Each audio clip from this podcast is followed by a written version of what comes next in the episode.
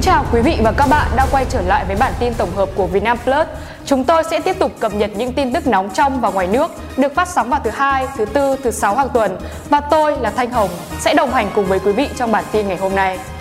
Hà Nội xem xét việc tổ chức giải đua xe F1 vào cuối tháng 11. Tỉnh ủy Phú Yên thông tin chính thức về việc xe biển xanh vào sân bay. Mỹ sẽ xem xét cấm các ứng dụng mạng xã hội của Trung Quốc. WHO xem xét thư ngỏ về việc virus SARS-CoV-2 lây truyền qua không khí. Trọng tài lại sai sót ở vòng 8 V-League. VFF yêu cầu kiên quyết xử lý. Sau đây là một số thông tin cụ thể trong bản tin tổng hợp. Chủ tịch Ủy ban Nhân dân thành phố Hà Nội cho biết, thành phố đang đánh giá kỹ lưỡng, đàm phán với các đơn vị nắm bản quyền để tổ chức giải đua xe công thức 1 vào cuối tháng 11 năm 2020. Tại phiên họp Hội đồng Nhân dân thành phố ngày 6 tháng 7, Chủ tịch Ủy ban Nhân dân thành phố Hà Nội ông Nguyễn Đức Trung cho biết,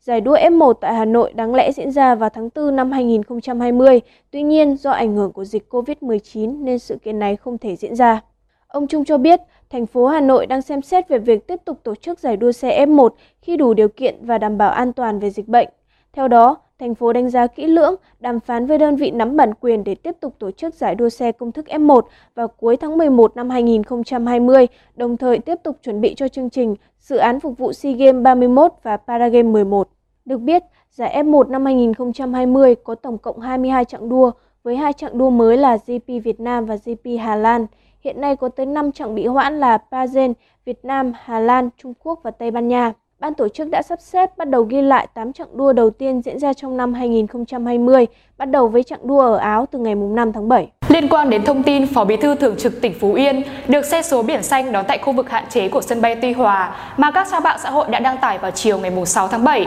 Ngày 7 tháng 7, Văn phòng tỉnh ủy Phú Yên đã thông tin chính thức. Lãnh đạo Văn phòng tỉnh ủy Phú Yên cho biết, ngày 12 tháng 6 năm 2020, ông Lương Minh Sơn, Phó Bí thư Thường trực tỉnh ủy Phú Yên di chuyển trên chuyến bay VN1661 của hãng hàng không Vietnam Airlines từ sân bay Tuy Hòa, Phú Yên đến thành phố Hồ Chí Minh để kiểm tra sức khỏe. Đồng thời ngày 14 tháng 6 năm 2020, ông Lương Minh Sơn đi chuyến bay VN1660 từ thành phố Hồ Chí Minh về sân bay Tuy Hòa vào lúc 12 giờ 10 phút cùng ngày. Việc ông Lương Minh Sơn đi kiểm tra sức khỏe là theo đúng kế hoạch và quy định, không vì mục đích cá nhân. Về thông tin chiếc xe công đã đi vào khu vực hạn chế của sân bay Tuy Hòa để đón ông Lương Minh Sơn và một người con của ông, Văn phòng tỉnh ủy Phú Yên cho biết, theo thông tư số 13/2019/TT, Bộ Giao thông Vận tải ngày 29 tháng 3 năm 2019 quy định chi tiết chương trình an ninh hàng không và kiểm soát chất lượng an ninh hàng không Việt Nam tại điều 14 có quy định phương tiện được cấp phép về việc kiểm soát an ninh cảng hàng không, sân bay phục vụ chức danh Phó Bí thư tỉnh ủy. Theo quy định trên, thì chiếc xe Toyota biển kiểm soát 78A01114 đón ông Lương Minh Sơn vào ngày 14 tháng 6 năm 2020 đã được Cảng vụ Hàng không miền Trung cấp thẻ kiểm soát an ninh hàng không, được ra vào khu vực hạn chế sân bay Tuy Hòa. Như vậy, theo đại diện văn phòng tỉnh ủy Phú Yên, việc ông Lương Minh Sơn được xe công vụ 78A01114 đón là theo đúng chế độ quy định. Sau đây là tình hình thế giới trong những ngày vừa qua. Ngoại trưởng Mỹ Mike Pompeo ngày 6 tháng 7 cho biết Washington chắc chắn sẽ xem xét việc cấm các ứng dụng mạng xã hội của Trung Quốc, trong đó có TikTok. Trả lời phỏng vấn hãng tin Fox News, nhà ngoại giao này nêu rõ, Tôi không muốn đề cập vấn đề trước khi Tổng thống phát biểu, nhưng có một số thứ chúng tôi đang xem xét. Chiều cùng ngày, TikTok tuyên bố sẽ dừng hoạt động tại đặc khu hành chính Hồng Kông do những sự kiện gần đây. Động thái của TikTok do ByteDance có trụ sở ở Trung Quốc quản lý được đưa ra trong bối cảnh Facebook, Google, Twitter tạm dừng thực hiện những yêu cầu của chính quyền và nhà chức trách Hồng Kông về việc cung cấp thông tin người sử dụng. Trước đó, Bộ Công nghệ Ấn Độ đã ban hành lệnh cấm hoạt động đối với gần 60 ứng dụng di động của Trung Quốc, trong đó có mạng xã hội TikTok và WeChat. Tổ chức Y tế Thế giới WHO cho biết, cơ quan này đang xem xét bức thư ngỏ của gần 240 nhà khoa học quốc tế, trong đó kêu gọi tổ chức này điều chỉnh các khuyến nghị về phòng chống đại dịch viêm đường hô hấp cấp COVID-19.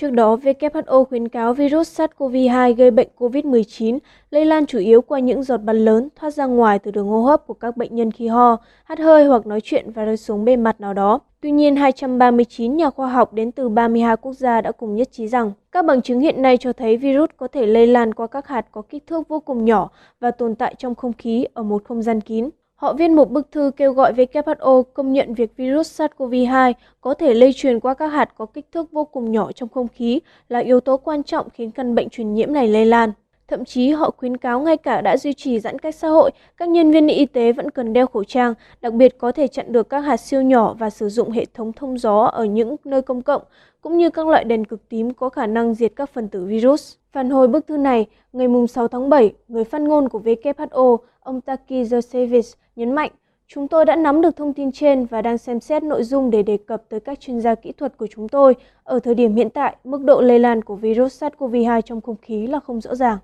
Trở lại với các tin tức thể thao, Thường trực Ban chấp hành Liên đoàn bóng đá Việt Nam VFF mới đây đã gửi văn bản tới Ban trọng tài yêu cầu thực hiện các biện pháp để nâng cao chất lượng công tác điều hành của trọng tài và giữ gìn uy tín hình ảnh của các giải bóng đá chuyên nghiệp quốc gia năm 2020. Văn bản này nêu rõ kiên quyết xử lý những trường hợp trọng tài, giám sát trọng tài mắc sai sót nghiêm trọng làm ảnh hưởng đến kết quả trận đấu, nghiêm túc rút kinh nghiệm, nâng cao nghiệp vụ và trình độ chuyên môn cho lực lượng trọng tài trong các lượt trận tới, nêu cao tinh thần trách nhiệm, rõ ràng minh bạch trong công tác chỉ định, phân công trọng tài tại các trận đấu, bổ nhiệm trọng tài đúng năng lực, phù hợp với tính chất trận đấu theo đúng quy định đã được lãnh đạo VFF thông qua. Đặc biệt, dự đoán những trận đấu có tính chất căng thẳng để phân công trọng tài có năng lực tốt nhất để điều hành. Đây là hành động cụ thể đầu tiên của VFF trước tình trạng trọng tài liên tục bị mắc lỗi tại các giải bóng đá chuyên nghiệp. Các trọng tài tại giải V-League 2020 đang bị mắc rất nhiều lỗi, trực tiếp làm ảnh hưởng tới kết quả trận đấu. Mới nhất là tại vòng 8 V-League 2020, trọng tài Nguyễn Minh Thuận đã từ chối quả đá phạt đền 10-10 của sông Lam Nghệ An. Hay trọng tài bên trận Hoàng Anh Gia Lai Hồng Lĩnh, Hà Tĩnh trên sân Pleiku phải nhận phản ứng dữ dội từ cầu thủ đội khách vì bắt lỗi việt vị khó hiểu trong tình huống dẫn tới bàn thắng. Còn trước đó, đỉnh điểm của việc trọng tài liên tục mắc lỗi là cổ động viên người Nam Định gửi công văn lên VFF và VPF yêu cầu treo còi vĩnh viễn trọng tài Vũ Phúc Hoan và Hoài Tâm. Thậm chí họ còn muốn cơ quan công an vào cuộc điều tra khi nhận thấy dấu hiệu tiêu cực, bên cạnh việc muốn hủy kết quả và yêu cầu đá lại trận đấu giữa Nam Định và Hải Phòng ở vòng 6 V-League.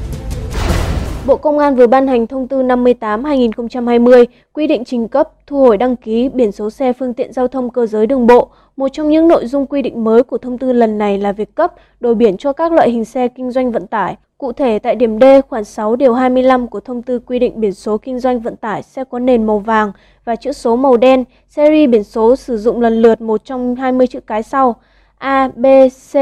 D, E, F, G, H, K, L, M, N, P, S, TUVXIZ